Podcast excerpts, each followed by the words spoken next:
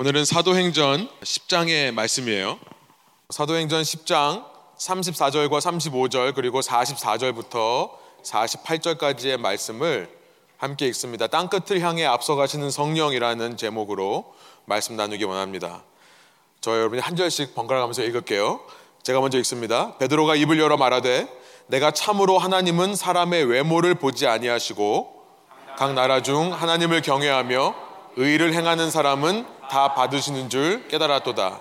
베드로가 이 말을 할 때에 성령이 말씀 듣는 모든 사람에게 내려오시니 베드로와 함께 온 할례 받은 신자들이 이방인들에게도 성령 부어 주심으로 말미암아 놀라니 이는 방언을 말하며 하나님 높임을 들음이러라.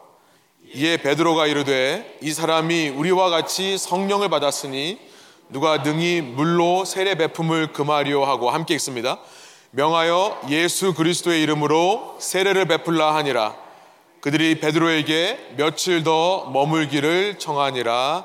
아멘. 함께 앉으셔서 말씀 나누겠습니다. 이제 저희가 연초에 창세기부터 시작해서 벌써 사도행전까지 왔습니다.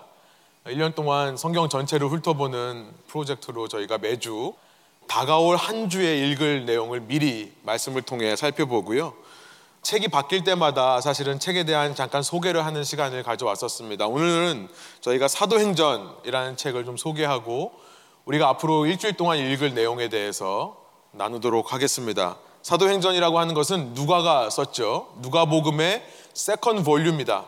후속편이다라고 할 수 있는 책이 사도행전이라 말씀드렸습니다. 저는 사도행전을 읽을 때마다 이것이 신학 성경의 뼈대와 같다. 백본, 뼈대와 같다라는 생각을 합니다. 이 사도행전 이후에 이제 로마서부터 빌레몬서까지 이어지는 이 사도 바울의 편지를 이해하기 위해서는 이 사도행전이라는 책을 우리가 잘 읽을 필요가 있습니다. 이해할 필요가 있는 겁니다. 그 바울 서신의 역사적인 배경을 기록하고 있죠. 또 사도행전은 신약 성경의 다리 역할을 한다. 브릿지와 같다라는 생각을 합니다. 이 사복음서 우리가 봤던 마태, 마가, 누가 요한이라고 하는 사복음서와 이후에는 모든 책들이 서신서입니다. 로마서부터 끝까지는 계시록까지는 편지들이라고 할 수 있는데요.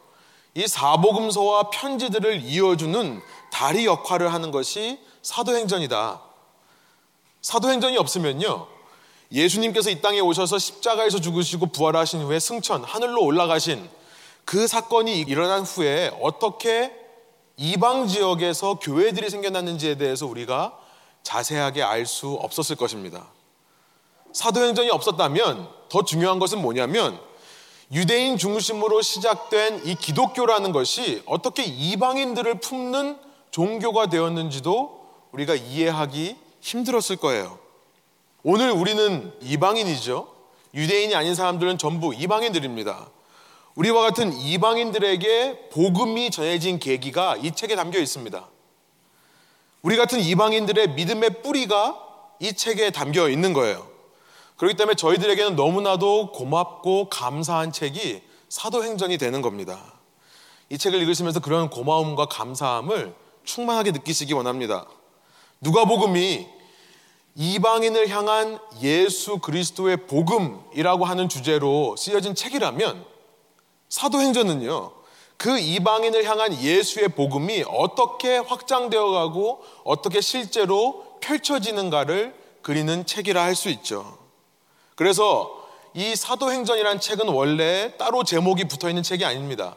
누가복음과 이어지기 때문에요. 제목이 없은 책이었지만 이 후대의 교부들, church father들이 이 책에다 이름을 붙이기를 Acts of the Apostles 그러니까 한국 번역으로는 사도행전이 맞습니다. 사도들의 행함들이라는 제목을 여기다 갖다 붙인 겁니다.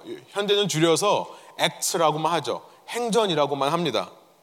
앞서 누가복음이 예수님의 말씀을 담은 word, 예수님의 말씀이라면 이것은 그 말씀을 들은 제자들이 실제로 어떻게 행했는가, 행함에 대해서 말씀하시는 책이 사도행전이 되는 겁니다. 기독교 신앙이란 머리로 알고 이해하는 것도 중요하지만 실천적인 거라는 것을 생각하게 되는 거죠. 프랙티컬한 겁니다. 기독교 신앙이라는 것은 알고만 있는 것이 아니라 아는 만큼 행동하는 거예요. 예수님처럼 행동파이신 신이 어디 있습니까? 그렇죠. 하늘 위에서 말로만 너희를 사랑한다.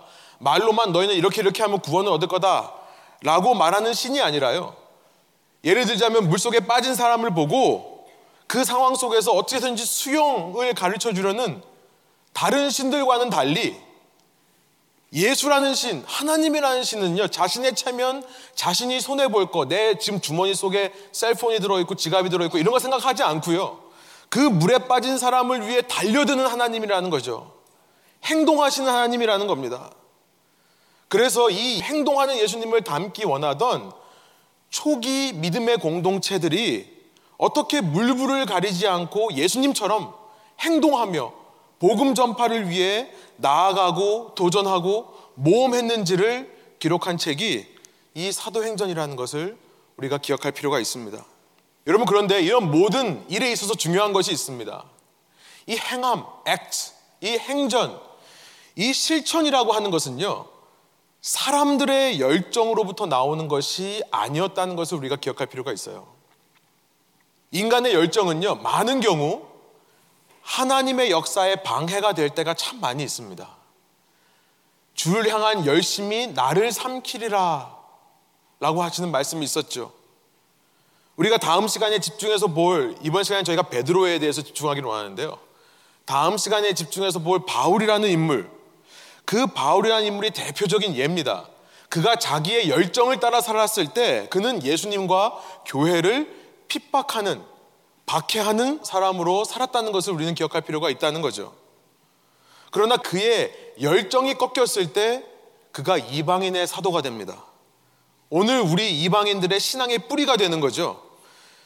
그래서 그 이방인의 사도가 된 그 사도 바울이 우리 같은 물에 빠진 자들을 위해 뛰어드는 행함을 보이게 되는 거죠. 아니, 저는요, 행하는 데 있어서 내 열정이 중요한 줄 알았습니다. 나의 열정이라는 것이 나의 행함의 원료인 줄 알았어요. 그래서 그렇게 열심히 열정을 태우면 열심히 행하게 되는 건 줄 알았는데 내 열정 없이 어떻게 행할 수 있을까요? 라는 질문이 들어요.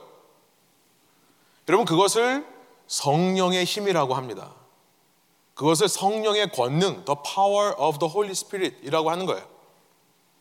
사도행전에는요, 자기의 열정으로 하나님의 일들을 이뤄낸 사람들의 기록이 아니라요, 자기의 열정은 꺾였지만, 그러나 그 속에 성령께서 임하실 때 하나님의 일들을 이뤄낸 사람들의 기록이 되는 겁니다. 여러분, 행하는 사람들을 가만 보니까 두 부류의 사람들이 있는 것 같아요. 첫 번째 부류의 사람들은 자기의 열정을 불태우며 행하는 사람들이죠. 그런데 두 번째 부류의 사람들은 어떤 사람이냐면 나는 죽고 내 안에 성령께서 불로 임하셔서 행하는 사람들이 있다는 겁니다. 여러분 둘 중에 누가 이 땅에 하나님의 나라를 이루며 확장해 가는 사람들일지는 우리가 분명히 알게 되는 거죠. 자신의 힘과 자신의 능력과 자신의 지혜로 뭔가를 이루어내는 사람은 자신이라고 하는 한계를 넘지 못할 것입니다. 그래서 번아웃 되거나 혹은 comfort zone으로 숨어들 거예요. 기껏해야 그 사람이 뭔가를 이루었다면 그는 자신의 왕국을 이룬 것일 것입니다. 내가 나라는 사람이 왕으로 다스리는 나라 과연 모두 행복할까라는 의문이 드는 거죠. 사도행전이라는 책을 보면서 새삼 깨닫는 것은 뭐냐면 여러분 결코 사도들이 자신의 열정으로 뛰쳐나가 밖에 나가 세상 끝까지 가 복음을 전한 것이 아니라는 사실입니다. 그들은 오히려 기다리는 자세로 살아갔어요. 기다리는 자세. 하나님이 자신을 향한 하나님의 뜻과 계획이 무엇인지 분명하게 알지는 못하지만 그때그때 성령께서 보여주시고 말씀하실 때까지 기다리는 겁니다. 상당히 수동적인 삶을 살아요. 내가 뭔가를 하겠다, 내가 뭔가를 이루어내겠다라고 외치는 사람이 없습니다. 여러분, 사도 바울도 마찬가지죠. 그가 분명한 계획을 가지고, 목적을 가지고 거기까지 가야 되겠다. 되는 법이 없다는 것을 우리는 읽으면서 발견하게 될 겁니다. 그는요, 어딜 자기가 목적지를 정해서 가든지 가는 곳에서 쫓겨나요. 가는 곳에서 박해를 당합니다. 가는 곳마다 길이 막혀요. 전도의 문이 막혀버립니다. 이렇게 쫓겨나면서 길이 막히기를 수없이 반복하면서 놀라운 것은 뭐냐면 그가 다른 지역으로 다른 지역으로 더 다른 지역으로 가기 때문에 복음이 확장된다는 사실이에요. 가려던 길이 막혀서 나는 한 번도 마게도니아라는 곳을 품어본 적이 없는데 거기서 사람들이 오라는 환상을 보게 되고 그때부터 2차 전도 여행에 이방인들을 향한 로마권 사람들을 향한 복음 전도가 본격적으로 시작되는 거죠. 결국 사도 바울은 로마에 가기를 원했어요. 당시 사상의 중심지였던 로마. 그런데 가려고 하는 목적지는 하나님과 일치했지만 가는 방향은 전혀 달랐습니다. 고린도에서 바로 배 타고 갈 수 있는 곳을 거꾸로 반대 방향 예루살렘으로 배를 타고 가서 거기서 투옥되어 감옥에 갇혀 2년 동안 고생하다가 1년에 걸쳐서 배를 타고 포로의 신분으로 끌려가는 겁니다. 로마에 가도요. 무슨 말입니까? 여러분 성경은요. 창세기서부터 계시록까지 우리가 살펴보고 있는 이 성경 모든 전체의 메시지는 사람이 주인공이 아닌 겁니다. 오직 하나님만 주인공이시더라라는 겁니다. 우리가 구약을 통해서 봤습니다. 구약 속에 있는 성인, 성자들이 들어있지 않습니다. 하나님 없이는 살 수 없는 사람들이 들어있는 거예요. 신약 성경도 마찬가지입니다. 인간은 제한되고 부족하기 때문에요. 오직 성령의 인도하심만을 통해 하나님의 나라가 이 땅에 이루어지는 거고요. 여러분 그래서 사도행전의 시작부터 예수님은 제자들에게 기다리라라고 하는 말로 시작하신다는 사실을 우리가 기억할 필요가 있습니다. 이미 우리가 읽어본 말씀입니다. 사도행전 1장 4절 사도와 함께 모이사 그들에게 분부하여 이르시되 예루살렘을 떠나지 말고 내게서 들은 바 아버지께서 약속하신 것을 기다리라. 예수님께서 하늘로 올라가시면서요. 야 이제 나 없이 너에게 잘해봐. 가서 열심히 살아. 이러는 게 아니라요. 기다려라. 기다려라. 예루살렘이 어떤 곳입니까? 지금 기독교의 head, 수장이라고 할 수 있는 예수님을 죽인 유대인들이 몰려 있는 곳이에요. 기독교인들을 잡아서 똑같은 핍박을 하려고 하는 사람들이 모여 있는 그곳에 남아 있어라. 제자들은 숨어 지냈습니다. 그 숨어 지내는 제자들을 통해 성령의 역사가 이루어졌음을 보여주는 책이 사도행전이라는 거예요. 이런 기다림 속에서 사도행전을 한마디로 요약할 수 있다고 하는 이 1장 8절의 말씀이 선포되는 거죠.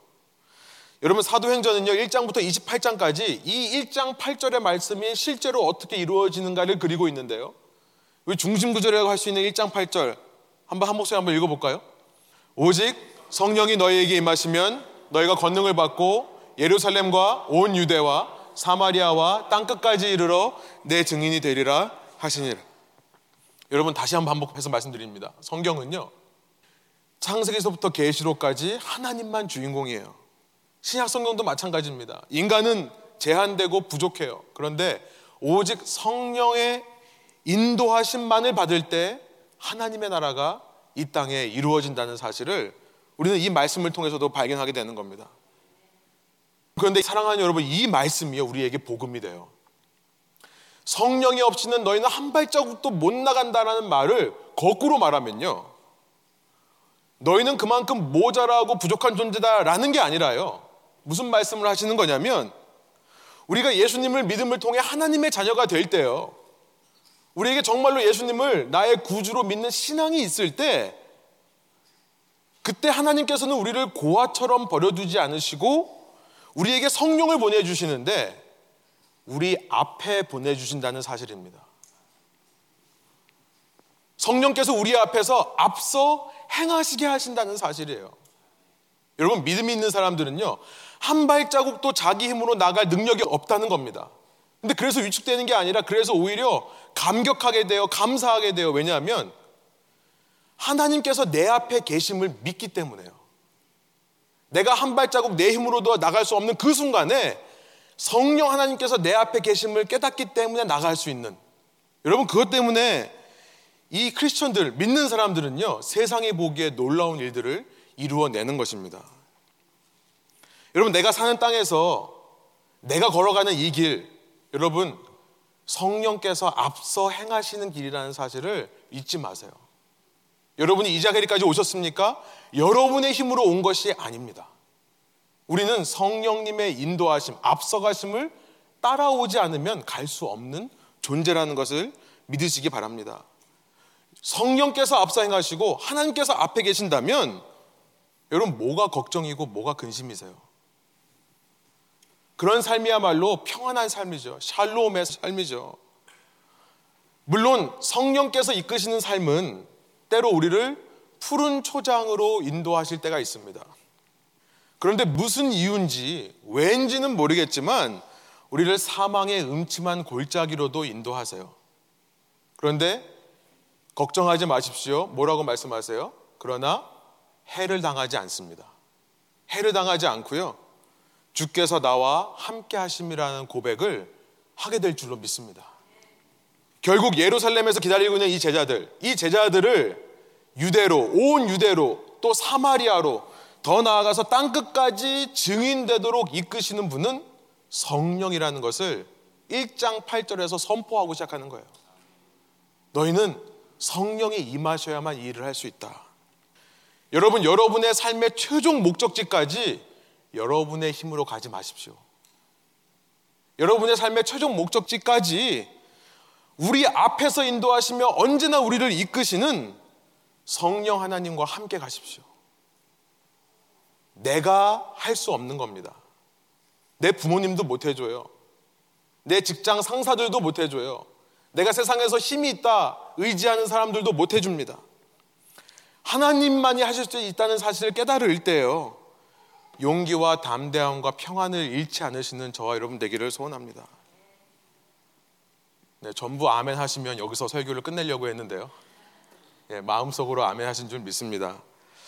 그러나 또 본문을 읽어놓고 왜 본문 얘기는 안 하고 설교 끝나냐 하실 수도 있기 때문에 어, 여러분이 짧게라도 본문을 살펴보기 원한다고 믿고요.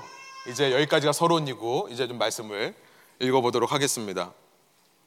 여러분 성령께서 우리 삶을 이끄신다는 사실, 아 우리는 결코 혼자가 아니라 내 앞 발걸음 하나 하나 앞에서 성령께서 이미 한 걸음 한 걸음씩 먼저 가며 나를 이끌고 있다는 사실. 여러분 그 사실을 알면 우리 속에 평안이 회복되는 것은 우리가 너무나 잘 압니다. 여러분 내 삶에 한 걸음 한 걸음 성령께서 내 앞에서 먼저 행하고 계신다는 것을 느껴질 때가 있어요. 그럴 때는 신나지 않습니까? 그럴 때 신나지 않은 사람이 누가 있습니까? 여러분 우리의 문제는 뭐냐면 많은 경우 우리는 성령님께서 내 앞에서 내 앞길을 인도하고 계시다는 것이 느껴지지 않는다는 게 문제인 거예요. 성령께서 내 앞에 안 계실 것 같은 생각이 든다는 것입니다. 많은 경우 저만 그런가요? 우리 삶의 많은 부분들이 그렇죠. 그래서 오늘과 다음 시간 그 해결책이 뭔가를 좀 더 살펴보려고 하는 것입니다. 물론 그 해결책의 기본 전제는 우리가 압니다. 믿음이에요. faith. 믿음이라는 것은 보는 것을 믿는 게 아니라 보이지 않는 것을 믿을 때 믿음이라고 하죠. faith와 fact는 다릅니다. 여러분 눈에 보이는 것은 아무도 안 믿어요. 그거는 fact예요. faith라는 것은 보이지 않을 때 믿는 것이 진짜 믿음이죠. 느껴져서가 아니라 확신이 들어서가 아니라 내 앞에 성령님께서 아니 아무도 안 계신 것 같은 상황이라 하더라도 믿고 선포하는 것 그것이 믿음입니다. 그런데 많은 경우 그 믿음대로 가야 되는 것이 맞지만 못 가는 경우가 있다는 거예요. 그래서 그 첫 번째 문제에 대한 해결책이 뭔가를 이 시간 나누기로 원하는데요.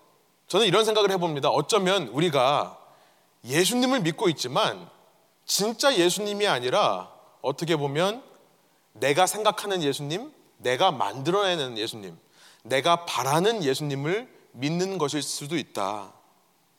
내가 진짜 예수님을 바라보지 않고 자꾸 내가 기대하고 내가 원하고 내가 생각하는 그런 예수님, 그런 하나님의 역사를 기대하기 때문일 수도 있다라는 것을 이 시간 말씀을 통해 짚고 넘어가기 원합니다. 여러분, 저는요, 여러분 주부에 있습니다만 우리가 만들어낸 예수, 우리가 생각하는 예수, 우리가 기대하는 예수를 한마디로 율법적 예수라고 정의하고 싶습니다. 리걸리스틱 지저스예요. 여러분 이 세상에는 수많은 예수들이 있는 것 같습니다. 그 수많은 예수들 중에 진짜 예수는 성경에서 말씀하시는 단 한 사람 우리가 요한복음을 통해 요한복음이 가리키고 있던 것이 바로 그 사람이었죠. 이 땅에 오신 한 분 예수 그분만이 진짜입니다. 나머지 모든 예수들은요, 어쩌면 사람들이 율법적인 생각으로 만들어낸 예수일 수도 있다라는 생각을 해보게 되었습니다. 율법적인 성향이라는 것은 우리 인간들의 아주 본성적인 성향이에요. 우리는 판단하지 말라고 해도 판단하고 비판하지 말라고 해도 비판하는 존재들이죠. 내가 이렇게 일이 일어나야 된다. 이래야만 내가 기쁘고 만족이 된다라고 하는 나만의 어떤 기준들이 다 있는 사람입니다. 그래서 우리는 본성적으로 율법적이에요. 율법이라고 하는 것은 하나님의 법을 말하는 건데요. 율법 자체가 나쁜 것은 아닙니다. 율법은 선한 거예요. 율법이라고 하는 것은 오히려 율법적인 사람의 본성적인 성향과 반대되는 선한 거예요. 선하신 하나님이 선한 계획을 가지고 우리에게 주신 것입니다. 그런데 그 율법을 가지고 사람들은 자꾸 율법적인 생각들을 해요. 그러니까 율법에 있는 그 하나님의 선한 정신을 알아보고 그 선한 정신, 선한 마음을 소유하려고 하는 게 아니라요. 그걸 가지고 판단하는 데 사용한다는 거예요. 한번 예를 들어 볼게요. 이게 무슨 말인가 좀 헷갈리시죠? 쉬운 예를 들어보면 여러분이 아실 것 같아요. 하나님께서는요, 당신의 백성에게 이방인들과 결혼하지 말아라고 율법, 하나님의 법을 주셨습니다. 이 법 자체로는 선한 거예요. 이 법에 담겨 있는 정신이 뭘까 생각해 보면 첫 번째는 거룩함입니다. 홀리니스예요. 하나님의 백성이 다른 백성과 구별되는 삶. 거룩의 다른 말이 구별이거든요. different. 다르다는 것이 구별이거든요. 거룩이고요. 하나님 믿는 사람으로서 세상 사람들과 다른 삶의 방식을 추구하고 다른 삶을 보여줘야 그래야 거룩이 되는 거죠. 세상 사람들과 똑같이 돈이라는 가치를 따라가면 거룩을 잃어버리는 겁니다. 하나님께서 이방인과 결혼하지 말라라고 하신 말씀 속에는 너희는 거룩하라 라고 하는 말씀이 있는 거예요. 하나님의 마음이 있는 겁니다. 정신이 있는 거예요. 두 번째는 뭐냐면 우상숭배를 그토록 미워하시는 하나님의 마음을 읽을 수 있어야 됩니다. 이 당시 이방인이라고 하는 사람들은요, 그냥 유대인 아닌 사람들이 아니라 이렇게 이해하시면 됩니다.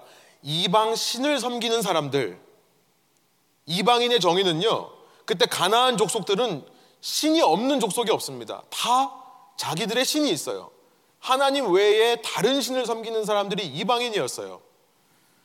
이방인과 결혼한다고 생각해 보세요. 그러면 그 사이에서 난 자녀가 하나님만을 섬기는 자녀로 클 수 없을 수 있습니다. 이 이방인의 영향력, 다른 신을 섬기는 사람들의 사고방식과 어떤 custom, 풍습들이 자녀 세대로 흘러갈 수밖에 없을 거예요. 이방인과 결혼하지 말라는 하나님의 법 속에는요, 우상숭배를 조금도 허용하고 싶지 않은 하나님의 마음이 들어있는 겁니다. 자녀에게 바른 신앙을 전수해 주라는 하나님의 정신이 들어있는 거예요.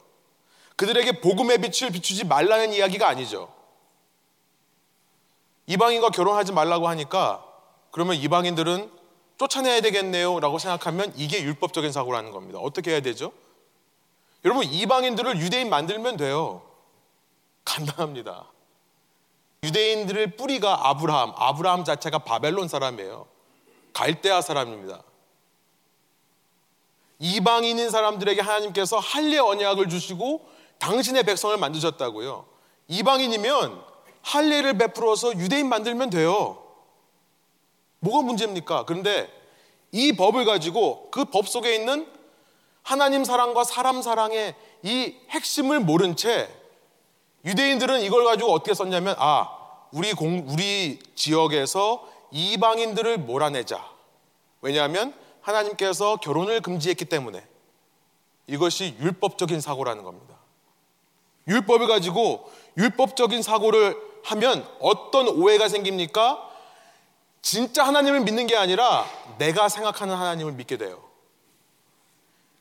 율법을 말씀하신 참 하나님이 아니라 하나님은 우리 중에서 이방인들을 몰아내기 원하신다 그 하나님을 믿게 돼요. 우리 하나님은 유대인만의 구원을 원하시는 하나님이다 그 하나님을 믿게 된다고요. 사도행전이라는 책은요. 당시 실제로 그런 율법적인 사고를 가지고 있던 세상 속에 하나님께서 어떻게 이 유대인의 율법이라는 바운더리를 넘어서 복음을 땅 끝까지 전할 것인가를 보여주는 책이에요. 그런 유대인들 가운데 하나님께서 교회를 만드십니다. 이 교회가 쉬웠을까요? 공동체를 이루기 쉬웠을까요? 아니요. 어려웠을 거예요. 그 어려움은 교회 외부로부터 오는 것이 아니라 이 초기 기록에는 그 어려움은 교회 내부로부터 오는 겁니다. 어떤 내적인 어려움입니까? 제자들조차 지금까지 자신들이 익숙해져 왔던 그 율법적인 사고에서 벗어나지 못하는 모습인 거예요. 이런 사람들을 데리고 성령님은요, 지금 1장 8절의 말씀을 이루셔야 돼요. 사람들이 이루는 것이 아닙니다. 성령께서 이루시는 거예요. 성령이 임하셔서 이들을 예루살렘뿐만 아니라 여기서 넘어서 유대, 유대를 넘어서 그들이 그토록 미워하는 사마리아인. 하나님은 이방인과 결혼하기를 원하지 않는데 이방인과 피가 섞여버린 개만도 못한 사람들, 돼지만도 못한 사람들까지도 복음이 흘러가야 되는 거예요. 더 넘어서서 땅끝 이방인까지도 전도해야 되는 겁니다. 얼마나 어려운 상황이에요. 이들이 과연 이 태스크, 이 임무를 잘 수행해낼 수 있을까? 걱정하지 않을 수 없는 상황인 겁니다. 그런데요, 사도행전 8장 1절에서 그것이 이루어져요. 가만 보니까 예루살렘에 있던 제자들이 깨닫고 아 하나님의 뜻이 이거구나 깨닫고가 아니라 스테반이라고 하는 집사님이 순교당함을 통해서 이루어집니다. 8장 1절 제가 한번 읽어볼게요. 세 번역입니다. 사울은 스테반이 죽임당한 것을 마땅하게 여겼다. 그날에 예루살렘 교회에 큰 박해가 일어났다. 그래서 사도들 이외에는 모두 유대 지방과 사마리아 지방으로 흩어졌다. 이들이 예수님의 말씀에 순종해서 자신들의 열정을 가지고 한 게 아니라요. 성령께서 인도하시는 겁니다. 때로는 사망의 음침한 골짜기 같은 시간들을 통해서요. 그리고 구장에 보니까 사울이라는 사람이 이제 회심하는 일이 일어나요. 이렇게 크리스천들이 붙잡혀 죽는 것을 마땅하게 여기던 사울이라는 사람이 회심합니다. 컨버전이 일어나요. 이제 그가 이방인을 위한 사도로 준비되는 모습이죠. 이제 땅끝 선교의 시대가 시작되는 겁니다. 예루살렘을 넘어 유대를 넘어 사마리아를 넘어 땅끝이 시작되는 거예요. 그런데 문제는 뭐냐면 하나님께서는 신앙 공동체 밖에서 이렇게 이방인 전도를 위한 땅끝 사역을 위한 준비를 다 하고 계시는데 예수님의 원 제자였던 베드로를 비롯한 사도들은요. 이 예루살렘 기독교 지도자들은요. 자신의 율법적인 사고를 넘어서지를 못하고 있는 거예요. 이방으로 지금 복음이 확장된다는 사실을 깨닫지 못하고 있는 것이 문제입니다. 그래서 우리가 읽은 10장의 이야기가 시작되는 겁니다. 성령께서요, 우리 다 아는 얘기죠. 베드로라고 하는 사람을 코넬리오스, 고넬료라고 하는 사람의 집에 보내셔서 그 이방인에게 말씀을 전하게 하시고 세례를 베풀게 하시더라라는 내용이에요. 여러분, 이방인 사역의 문을 여는 사람이 있다면 바울이 아니라 베드로가 열어야 되는 겁니다. 왜요? 예수님께서 천국 열쇠를 베드로에게 주셨기 때문에요. 다른 사람을 준비시켜서 얼마든지 쓸 수 있지만 예수님께서 권위를 부여해 주신 베드로라는 사도를 통해 이 문이 열려야 되는 겁니다. 여러분 성령 하나님은요 질서의 하나님이세요. 세우신 분들을 중심으로 일을 해가시는 질서의 하나님. 그것도 가만 보니까 처음부터 어려운 상대를 만나면 베드로가 즐겁할까 봐요. 쉬운 상대를 만나게 하시죠. 우리 뭐 고구마 전도할 때 생고구마 이런 얘기 다 익은 고구마 이런 얘기 하잖아요. 정말 생고구마 그 젓가락도 안 들어가는 베드로가 복음 전을 갔는데 너 나가라고 막 난리치는 사람이 아니라요. 다 익어서 이제는 껍질 까고 먹기만 하면 되는 사람. 이방인 중에서도 하나님에 대해 마음이 많이 열려 있는 쉬운 상대를 만나게 하십니다. 여러분 성령님께서 당신의 제자들을 이끄시는데요. 강압적으로 끌고 가는 게 아니라 한 걸음 한 걸음 우리 baby step이라고 하죠. 어린아이가 걷는 것처럼 한 걸음 한 걸음 배려해 주시면서 인도하신다는 사실을 깨닫게 돼요. 사도행전 10장 1절부터 2절에 보면 가이사랴에 고넬료라는 사람이 있었는데 그는 이탈리아 부대라는 로마 부대의 백부장이었다. 새번역입니다. 그는 경건한 사람으로 온 가족과 더불어 하나님을 두려워하며 유대 백성에게 자선을 많이 베풀며 늘 하나님께 기도하는 사람이었다. 여러분 성령께서요 여러분 삶을 인도하실 때요 억지로 하시지 않습니다. 여러분이 할 수 없는 일을 하시지 않습니다. 기다리시며 그 baby step 한 걸음 한 걸음 앞에서 인도해 주신 줄을 믿습니다. 베드로는요 원래 이방인에게 난 절대 못 가겠다 했던 사람이에요. 10장을 이제 읽어보시면 알겠습니다만 하나님께서 아무리 먹으라고 해도 난 못 먹습니다. 나의 율법적인 기준에 갇혀서요. 내 생각엔 그거 안 돼요. 세 번이나 하나님이 부탁해야 되는 그런 사람이었어요. 이렇게 하나님께서 달래고 작은 스텝서부터 도우심을 통해 율법적 사고에 갇혀 있던 그 어리석은 초등 학문에 갇혀 있던 쉽게 말해 선교의 baby, 전도의 baby, 신앙의 baby였던 이 베드로를 한 걸음 한 걸음씩 차츰차츰 땅끝으로 인도하시는 하나님의 배려와 역사가 여기 담겨 있는 겁니다. 그리고 유대인에게 있어서는요, 이방인의 집에 간다는 것은 끔찍한 일입니다. 이방인 집에 있는 모든 것은 문고리서부터 모든 것은 다 부정한 거예요. 그 집에 들어가는 순간 부정하다고 생각했습니다. 부정하다는 것은 하나님과의 관계가 단절된다는 의미예요. 부정하다는 것은 하나님의 공동체로부터 아이솔레이, 분리된다는 것을 의미합니다. 여러분, 그런 생각을 한 유대인들에게 하나님께서 이방인의 집에 간다고 들어가실 수 있다고 생각할까요? 절대 못하죠. 내가 들어가도 하나님과 관계가 끊기는데요. 하나님이 거기 오시겠습니까? 그런데 고넬료 집에 들어간 베드로는요 놀라운 사실을 발견해요. 내가 이 집에 오기 전에 먼저 하나님께서 다녀가셨다는 사실을 깨닫는 겁니다. 10장 30절과 31절이에요. 읽지는 않겠습니다. 여러분이 한번 확인해 보세요. 하나님께서 먼저 이 집에 왔다 갔다는 사실을 깨닫는 거예요. 하나님의 앞장서심, 하나님의 우리를 인도하심. 베드로가 하는 일은요, 그 인도하심을 보며 한 걸음 한 걸음 따라가는 것밖에 없었다고요. 그런 그의 고백이 우리가 읽은 본문의 시작입니다.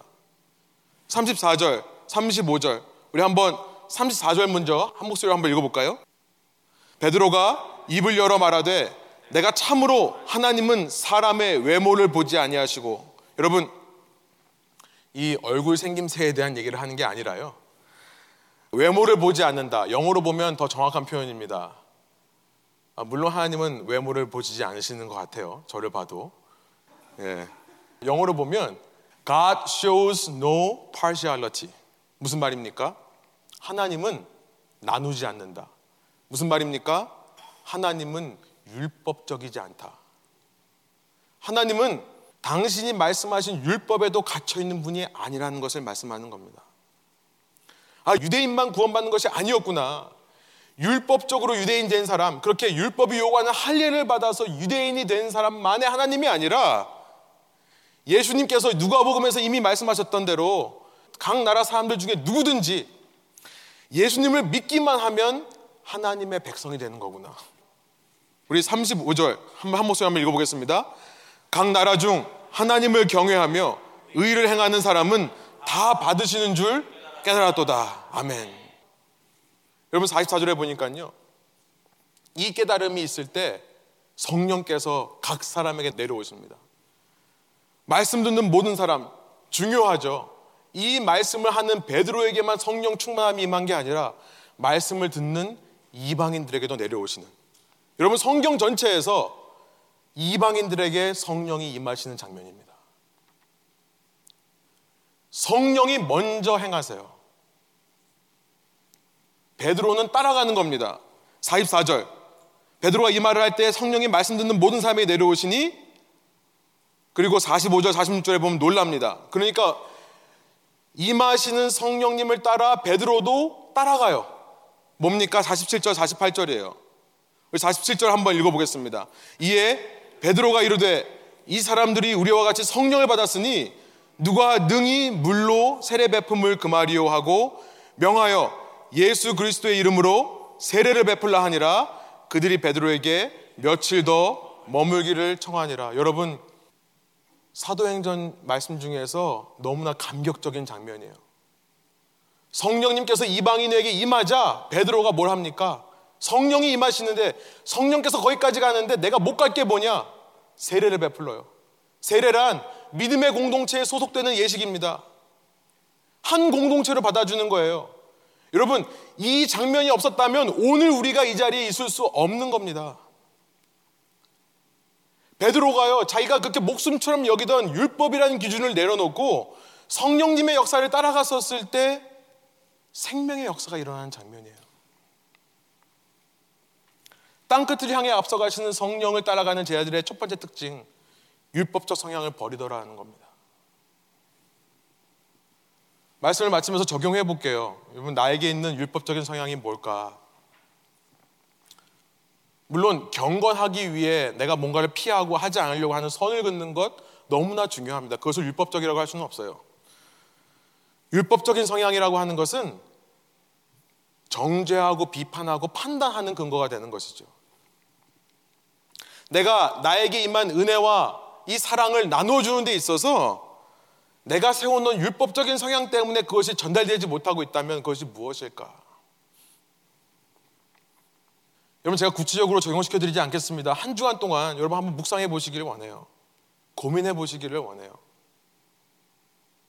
내가 어떤 사람들에게 더 끌리는가? 어떤 사람들을 내가 참지를 못하는가? 내 삶에 있어서 내 비즈니스에 있어서 또 우리 교회 신앙 공동체에 있어서 내가 생각하는 이상적인 모습이라고 하는 것은 뭘까? 한번 고민해 보시기 원합니다. 여러분 그런데요. 사실 율법적인 성향은 우리가 남을 향해 갖는 것도 있지만 실은 누구보다 내 자신에게 갖는 것이 많습니다. 하나님이 나를 용서해도 내가 나를 용서 못하는 게 참 많은 것 같아요. 제가 말씀을 준비하면서 저에게 있는 율법적인 기준, 어려움을 당하는 상황 속에서 누군가를 판단하고 정죄하고 비판하지 않으려고 하는 노력은 계속 해왔습니다. 그 사람의 상황에서 이해하려고 하고 그 사람의 모습을 받아들이려고 하는 노력은 해왔습니다. 그런데 제 속에 살아 숨쉬는 가장 율법적인 성향이 뭐냐면 제가 제 자신에게 행하는 거예요. 그걸 깨닫게 되었다는 거죠. 위축이 되고 힘이 빠지는 겁니다. 할 수 없다는 생각이 들어요. 못한다는 생각이 듭니다. 하나님께서 나 같은 것을 쓰실까라는 생각이 들어요. 나는 부족하고 연약하다는 생각이 들어요. 여러분 그런데요. 겸손이 아니에요. 겸손이 아닙니다. 이것이야말로 율법적인 성향이에요. 성령의 역사라고 생각하면 성령께서 이끄신 대로 따라가기만 하면 되는 거예요. 내가 그것을 판단하고 생각해서 내가 할 수 있는 것을 선을 그어놓고 나는 부족해서 못합니다. 나는 연약해서 못합니다. 여러분 아니요. 우리는 하나님의 형상으로 지으심 받은 사람이고 내게 있는 모든 것은 내가 만들어낸 것이 아니고 하나님이 주신 거고요. 나의 모든 소유뿐만 아니라 나의 모든 은사도 하나님으로부터 온 것이고요. 나는 그냥 주께서 주신 것을 가지고 주님을 위해 할 뿐. 주님께 칭찬을 구하는 거 아닙니다. 종이라서 마땅히 해야 할 일을 한 것 뿐입니다라고 말하는 거죠. 오히려 나의 부족함을 통해 하나님의 영광이 드러날 거라고 생각이 들더라고요. 여러분 성령에 민감한 사람은요 율법적인 성향을 자꾸 세우는 사람들이 아닙니다. 그런 사람들은 딱 보기에 민감하게 성령에게 순종하시는 사람처럼 보여요. 그런데 율법적인 성향을 철저하게 깨부시지 않으면 성령의 민감한 인도를 받을 수 없다는 것을 깨닫게 되는 겁니다. 이런 말씀을 마칠게요. 사도행전의 주인공. 저는 이름을 붙인다면 원어로는 프락세이스 아포스톨론이라고 하는데 사도들의 행전이 아니라요. 저는 이름을 붙인다면 사도들 앞에서 행하시는 성령 행전이라고 부르고 싶습니다.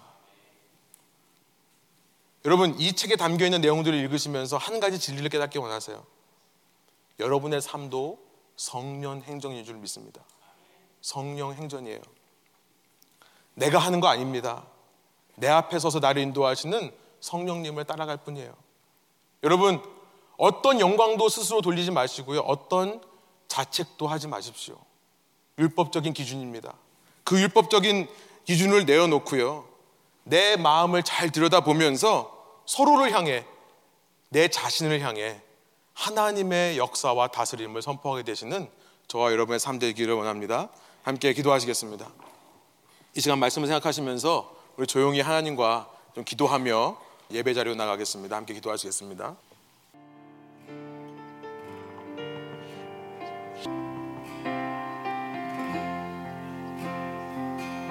하나님 이 시간 아, 말씀을 통해 나는 나 혼자 삶을 살고 있는 것 같고 내 앞에 아무도 없는 내가 스스로 개척해야 되는 삶인 줄 알았는데 이미 성령께서 내 앞길에서 행하고 계신다는 것을 믿음으로 봐야 된다 말씀해 주시니 감사합니다. 그것을 율법적인 요구만이 아니라 저희 마음 가운데 믿어지게 해주시니 감사합니다. 그렇습니다, 주님. 우리가 우리 삶을 살며 때로 힘이 빠지고 정말 나는 못하겠다, 나는 갈 수 없다, 나는 할 수 없다 생각이 드는 모든 그 마음 속에는 나의 율법적인 기준이 있었음을 고백합니다.